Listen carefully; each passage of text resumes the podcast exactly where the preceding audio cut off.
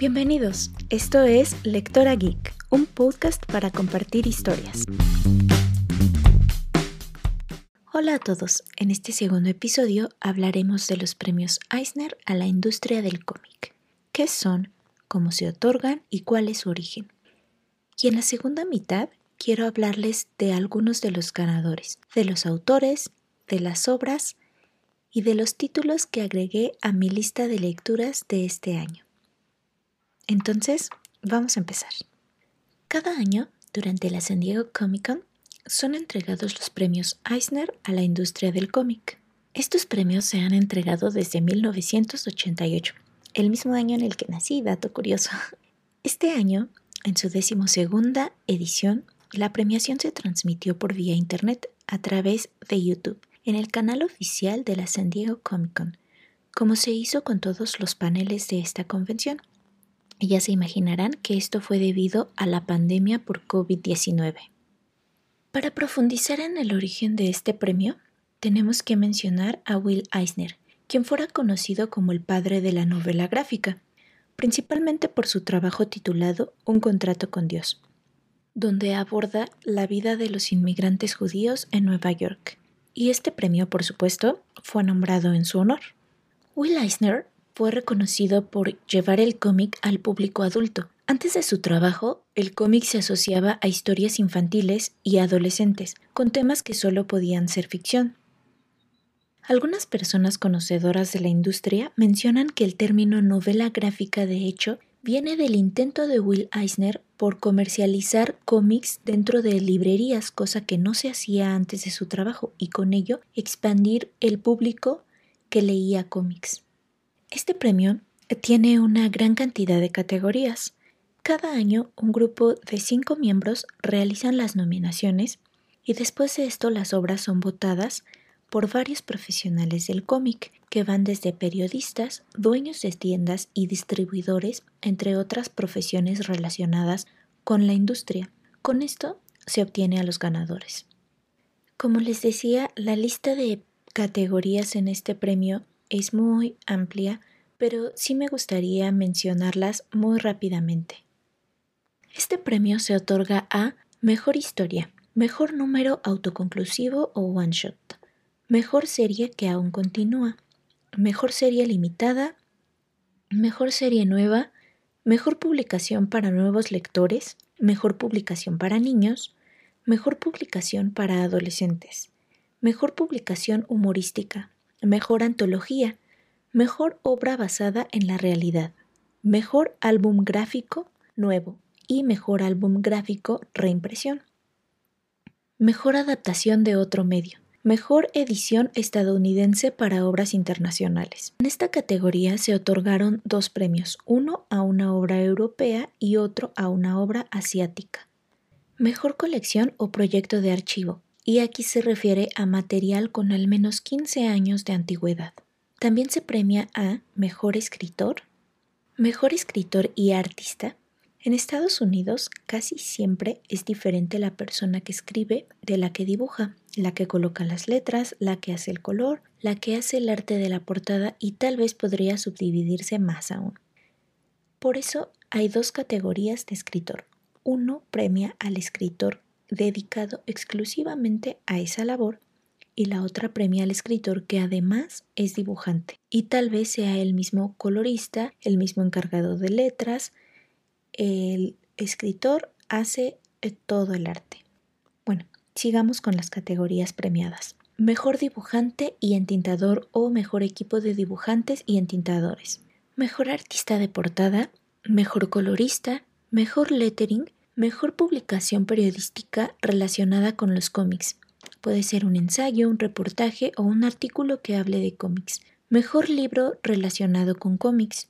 Mejor obra educativa. Mejor diseño de publicación. Mejor cómic digital. Y por último, mejor webcómic. Como les decía hace un momento, el cómic estadounidense se trabaja en una línea de producción, es decir, cada parte del cómic la realiza un artista diferente o un equipo de artistas. Sabiendo esto, tiene más sentido que los premios tengan tantas categorías, pues se trata de reconocer el trabajo de todos los artistas involucrados en la industria. Y así como Will Eisner lo hizo en su época, hasta el día de hoy cada año se trata de alcanzar a nuevos lectores con temas sumamente variados y obras con diversos estilos, formatos y medios de distribución. Ya vimos que se puede otorgar un premio a un libro, a un webcómic o a un número autoconclusivo, que son las típicas revistas engrapadas que la mayoría ubicamos como un cómic antes de empezar en este mundo de la lectura geek. En fin, lo que digo es que esta puede ser otra razón por la que la lista de premios sea cada vez más larga. Y justo así como estamos a punto de hacer, mucha gente puede tomar esta lista, buscar los títulos, alguna sinopsis e iniciarse en la lectura de cómics. De hecho, para quienes ya tienen arraigado el hábito de la lectura y están siempre en busca de nuevos títulos, yo les recomendaría tomar esta lista como guía y buscar el título que más llame su atención para empezar a leer cómics. Verán que no es necesario ser un experto ni haber leído títulos previos, únicamente necesitan tener suficiente curiosidad. A veces pasa que pedimos a alguien que lleva tiempo leyendo cómics alguna recomendación para iniciar.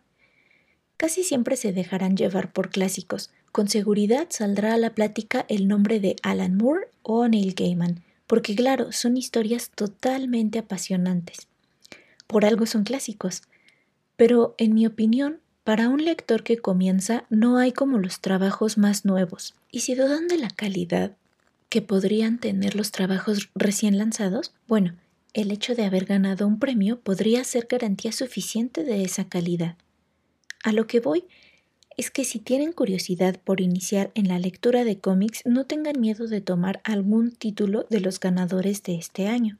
La lista completa se encuentra en el sitio oficial de la Comic Con, que es www.comic-con.org.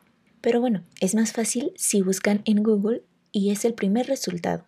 Por supuesto, el sitio está totalmente en inglés. Algunas de las definiciones que mencioné en cada categoría las obtuve de la página hahnlibrary.net diagonal comics.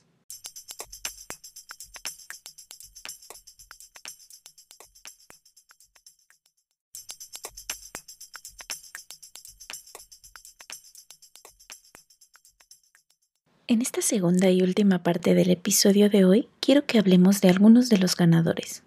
Realmente quisiera hablar mucho más de ellos porque es verdaderamente emocionante, pero no es mi intención hacer el podcast más largo de la historia. Así que mencionaré el premio, la obra y un poco del autor o de la obra misma. El objetivo es que conozcamos títulos, los agreguemos a nuestra lista de lecturas pendientes o nos decidamos para iniciar a leer cómics. Vamos a empezar con el premio A, Mejor número autoconclusivo. El estilo de Emil Ferris es característico por ser dibujos creados sobre un cuaderno de rayas. Literalmente puedes ver las rayas azules y márgenes rojos típicos de una libreta escolar. Y es que según se cuenta, Emil Ferris comenzó a dibujar como terapia con bolígrafos sobre un cuaderno tipo escolar, y de ello surgió su novela gráfica Mi cosa favorita son los monstruos, que ha sido premiada en diferentes ocasiones y que se ha nombrado como una de las mejores obras de esta década.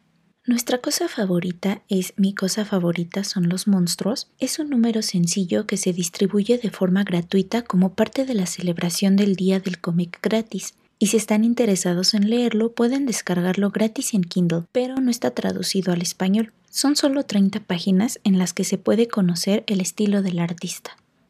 Mejor serie limitada, Little Bird se desarrolla en un futuro distópico donde el Vaticano gobierna al mundo y ha sometido a todas las religiones diferentes a la católica.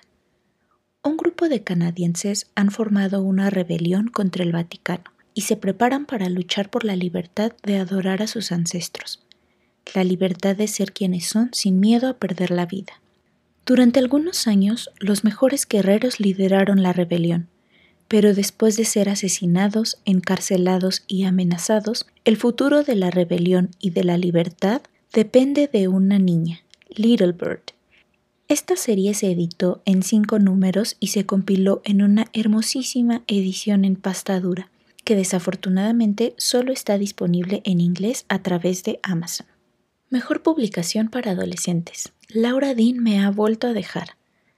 Laura Dean es una chica que causa ansiedad a Friedrika Riley, pues constantemente rompe su relación con ella, pero regresa muy pronto. Al mismo tiempo, tiene desesperado a Freddy, un chico que no sabe cómo reaccionar a la inconsistencia sentimental de Laura Dean. Es una obra de Mariko Tamaki, de la cual hay una versión en español, pero actualmente se distribuye solo en España. La versión en inglés sí puede conseguirse en Amazon. Mejor antología. Throwing Power. Historias de mujeres sobre violencia sexual, abuso y sobrevivencia. Por Diane Newman. Este título lo anoté en mi lista de pendientes. Realmente no sé nada sobre la autora o el título. Espero que pronto hablemos de ella. Mejor obra basada en la realidad. Nos llaman enemigo. George Takei es un actor estadounidense conocido por su papel como Hikaru Zulu en la serie de televisión Star Trek. Durante mucho tiempo también se le conoció por ser un activista en la lucha por la igualdad de matrimonio y los derechos de la comunidad LGBTQ. Estadounidense de ascendencia japonesa, se vio obligado a vivir en su infancia dentro de un centro de reubicación, donde fueron enviados con otros ciudadanos estadounidenses de ascendencia japonesa durante la Segunda Guerra Mundial, pues por su ascendencia eran considerados parte de los enemigos sin importar que hubieran nacido en Estados Unidos y hablaran inglés como primer idioma. En esta novela gráfica, Takei nos expone toda esa experiencia y afortunadamente se encuentra traducida al español, disponible en Amazon en versión digital e impresa. Mejor escritora, Mariko Tamaki. Esta autora canadiense de ascendencia japonesa quien también ganó por Mejor Obra para Adolescentes, obtuvo el premio a Mejor Escritora por su novela gráfica Harley Quinn Cristales Rotos, Laura Dean me ha vuelto a dejar y Archie. Desafortunadamente, ninguno de estos trabajos se han editado en español para América Latina, pero sí para España. Elegí estos títulos porque quería destacar que el cómic que se premia va más allá de las historias de fantasía y que se han seleccionado títulos que tratan temas a manera de denuncia social. Y recordarles que empezar a leer cómics no tiene nada de difícil. Siempre hay un título para cada gusto. Si bien es cierto que existen historias consagradas por los fans de toda la vida, la industria cada año busca llegar a nuevos lectores, gente que nunca ha leído un cómic, así que la próxima vez que te plantees comenzar a leer cómics, solo inicia con el género que más te gusta romance, fantasía, historia, feminismo, periodismo, estoy segura que habrá una obra con viñetas adecuada para ti.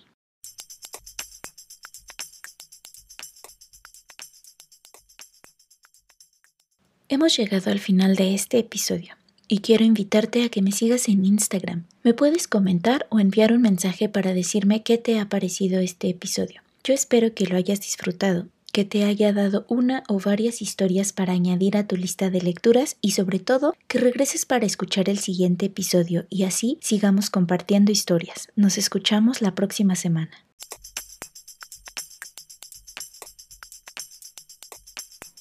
Gracias por escuchar este episodio hasta el final. Nos escuchamos en el próximo episodio con más historias para compartir. Hasta pronto.